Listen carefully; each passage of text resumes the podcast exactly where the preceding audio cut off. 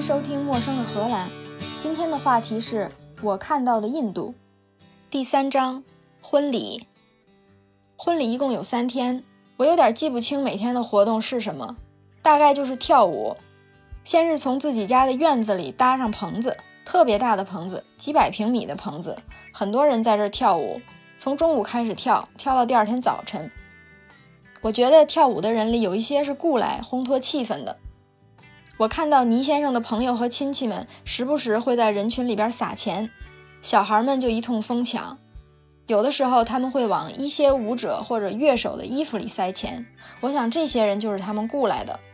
在塞进去之前，还要拿着钱在人家眼前挥舞一阵子，要塞不塞的，在我看来十分冒犯，就像在调戏人家。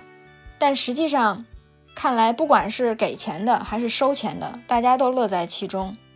在跳舞的棚子旁边还有一个小桌子，小桌子上放了一个半米高的大塑料袋子，里面是一种黄色的结晶小颗粒黏黏的东西。后来才发现那个是蔗糖，不像我们平常吃的白砂糖或者绵白糖，也不像冰糖，是介于黏黄糖和黄冰糖中间的一种东西。专门有人负责把大块的蔗糖掰成两三厘米立方的小块儿。一块一块的喂到跳舞的人嘴里，所以跳舞的人手脚不停，一边跳一边吃别人喂过来的糖，就可以一直跳到第二天天亮。开始我以为这是像撒钱一样的节目，后来才知道这就是人家二十四小时跳舞补充能量的方法。好像白天时候跳舞都是男人，到了晚上才有很多女人加入。我也穿上了他姐姐借我的衣服，加入了跳舞的行列。从来都没跳过舞。刚开始的时候都不知道手脚要往哪儿放，看到所有的印度人好像天生都是舞蹈高手，心里非常没底，担心我把人家的大圆圈排舞给搞坏了。没想到我旁边的印度妹妹们三下两下就把我教会了，她们描述跳舞也很佛系。第一个妹妹跟我说：“你把手弄成花的形状，一转一转的，就是用来打拍子的。”另外一个妹妹跟我说：“脚底下不用管，跟着我们走就行。”第三个妹妹最神，跟我说用你的肩膀诉说。我当时以为我听错了，什么是诉说？她说没错，就告诉我你现在的心情，或者你现在想干什么。一边说一边给我演示。我从来没想过肩膀这个关节可以做出来这么多种多样并且细致准确的动作来。她用肩膀跟我表示你过来，你过去，快点儿，而且还能表达高兴、担心、好奇。问问题，他这么一演示，这么抽象的活动，我居然都心领神会了，很快也就乐在其中。另外几个欧洲来的朋友，估计他们也觉得跳舞是整个婚礼最有意思的活动，尤其是那对波兰伊朗情侣，到了第三天，跳完了我们朋友的婚礼，还蹭到别人的婚礼上又跳了一轮。不记得是婚礼的第几天，好像是最后一天，有一整天的各种仪式，先是在男方的家里。大家席地而坐，有几个年纪大的妇女开始唱歌。据说这是个宗教仪式，和神说说嫁娶事宜，保佑祝福等等。傍晚的时候，大队人马就从家往酒店的方向出发。新郎骑着马，有几百人簇拥着新郎的马跳舞。出门的时候，新郎的妈妈给每个人眉心画一个火焰一样的东西，我也画了一个。并不像小时候幼儿园演出头上点一个红点儿，而是画了一个一两厘米宽、三厘米高的火焰，也不是大红色的，好像是红色跟黄色的泥混起来的。出发之后，几百人的队伍就一边跳舞一边到最终婚礼要发生的酒店的方向走。我也不知道我朋友怎么会有这么多亲戚，可是走着走着，忽然就发现队伍不见了，我心中一惊。我这不是走丢了吧？就好像跑马拉松，跑着跑着，发现自己前后都没有人了。既然知道肯定不是跑成了第一，那八成就是跑丢了。正在左顾右盼之际，一个大公共汽车在我旁边打开了车门，里边一群姑娘们大声喊我上车。看见他们大部分手上都画了 Mandy，估计都是我朋友的亲人们。于是我就跳上了公共汽车。这才看见前后有三辆公共汽车，把这几百人都接上了。公共汽车有点像八九十年代的那种，不算长，但是特别宽，外边的铁皮都不太平，每辆公共汽车能塞一两百人，大家就这么欢乐的挤了一路。到了酒店，天还亮着，居然一个人也没有，很萧条的感觉。当地人跟我说，婚礼都是在晚上。可那酒店实在是太夸张了，高大的像泰姬陵一样，白色的大理石立面，外面是一望无际的草坪。我记得朋友之前跟我说过，他的婚礼不算大，一千五百人。现在想想，要有一千五百人一起跳舞，确实需要这么大一片空地。我当天穿了一身蓝紫色相间的纱丽。婚礼这三天，每天都要换衣服。第一天是我朋友姐姐的衣服借给我。一条黄色、红色相间的长裙，裙子上镶了很多小镜子和宝石，还有大象，不是绣在裙子上的大象，是用丝绸做的立体的大象，在裙摆上缀了一圈儿。不光有衣服，还有首饰，我觉得有一二十个手镯，还有耳环、项链，都是镶嵌宝石的。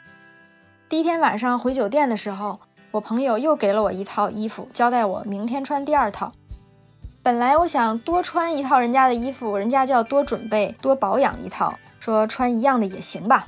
我朋友说那怎么行啊？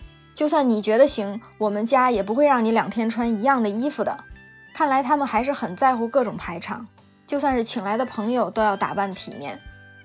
第三天正式的婚礼，给了我一套蓝紫色相间的镶着金丝的纱丽，还特意找人来帮我穿。穿的时候，我朋友倪先生。当然要回避，幸好他了解我是个保守的中国人，回避之前还不忘问了我一句：“你想要露腰吗？”我马上说：“不要，不要，不要。”所以他特意交代帮我穿衣服的人要穿成什么什么风格。看来莎莉怎么穿是有几种固定风格的，每种风格都有自己的名字。他一说，人家就知道了。其实莎莉就是一块布，特别的长，不知道人家怎么围一围就变成好看的衣服了。而且穿得特别紧，挤公共汽车跳舞跳一夜都不会散。后来我的朋友把它当成礼物送给了我，现在还在我衣橱里挂着。晚上到了婚礼现场，不出所料，我就变成了大家排队照相的目标。我还以为都是亚洲人，长得差不多，应该那个伊朗姑娘更抢手才对。没想到，大家好像还是对我的脸比较有兴趣。我猜我拍了大概有一千多张照片，就像一个人形立牌。还有人要求我一个手拉着他女儿，另外一个手抱着他儿子。还有一家两口子想请旁边的人帮他们夫妻俩跟我拍照。拍照的人还非常负责任的让我挨着妻子，妻子挨着丈夫，并且说那个丈夫你把两只手都背起来，这样就绝对不会碰到我。让我印象深刻的是有一个小女孩。大概十岁、十一岁的样子，一直缠着我说话。她说她想要跟我一样，可以念书、有工作，可以去看看世界别的地方。她的样子我记得不太清楚了，但是我到今天都记得她当时坚毅的眼神。她说我要做和你一样的女人。因为当时很多人拉着我拍照，我还一直配合人家拍照，有那么一个瞬间就激怒了她。他忽然扯着我的手，很气愤地跟我说。你就要这样被人支配吗？他们跟你拍照只是白白占用了你的时间，你没有自己想要做的事儿吗？我猜他将来一定是一个强人，这么小就知道自己要什么，而且懂得去争取。我记得当时我们互相加了 Facebook，现在已经十年过去了。我好奇他有没有实现他的愿望。刚刚打开 Facebook，想要把他找出来，可惜我只记得她的名字叫 Puja。不记得姓什么了。印度叫铺家的姑娘又太多了，实在找不出来哪个是她。晚上的婚礼是这么多天以来新郎再一次见到新娘。新娘穿了一件红色金色相间的礼服，新郎穿什么我不记得了，只记得音乐是比较悲伤的，和国内的婚礼差不多，也是外包给一个婚庆公司，婚庆公司安排伙食、场地、组织流程，大概也是证婚人讲话。也或许人家是祭司讲话，我也分不清谁到底是谁。新娘的哥哥还要上舞台做一些什么事儿。新娘的哥哥实在是太帅了，穿着一身金色的衣服，头发用白色的布高高高的包起来。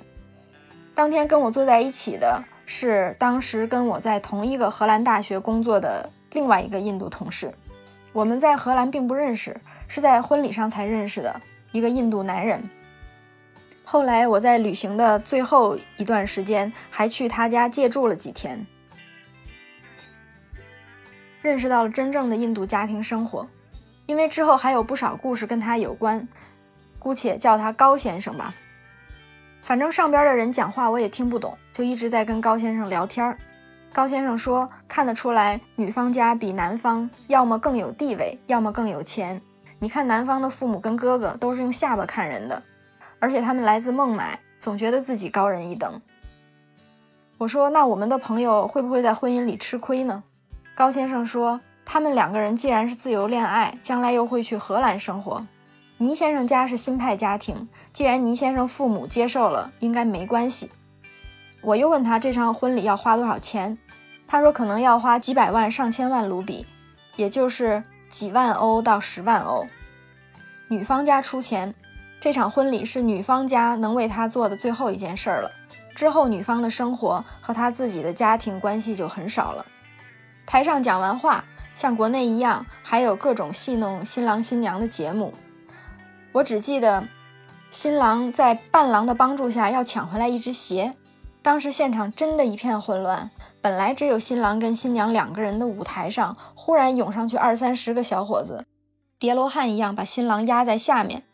伴郎一直起保镖的作用，可是两个人对二三十人，也不知道他们是怎么活下来的。仪式之后就是自助餐，然后就是大家跳舞，一直跳到第二天。我也不记得我是什么时候回酒店的。长达三天，有一千多个宾客的婚礼就这么结束了。婚礼之后，倪先生和他的新婚妻子自然要去度蜜月，我也告别了倪先生一家人，开始了一个单身女人的印度之旅。欲知后事如何，且听下回分解。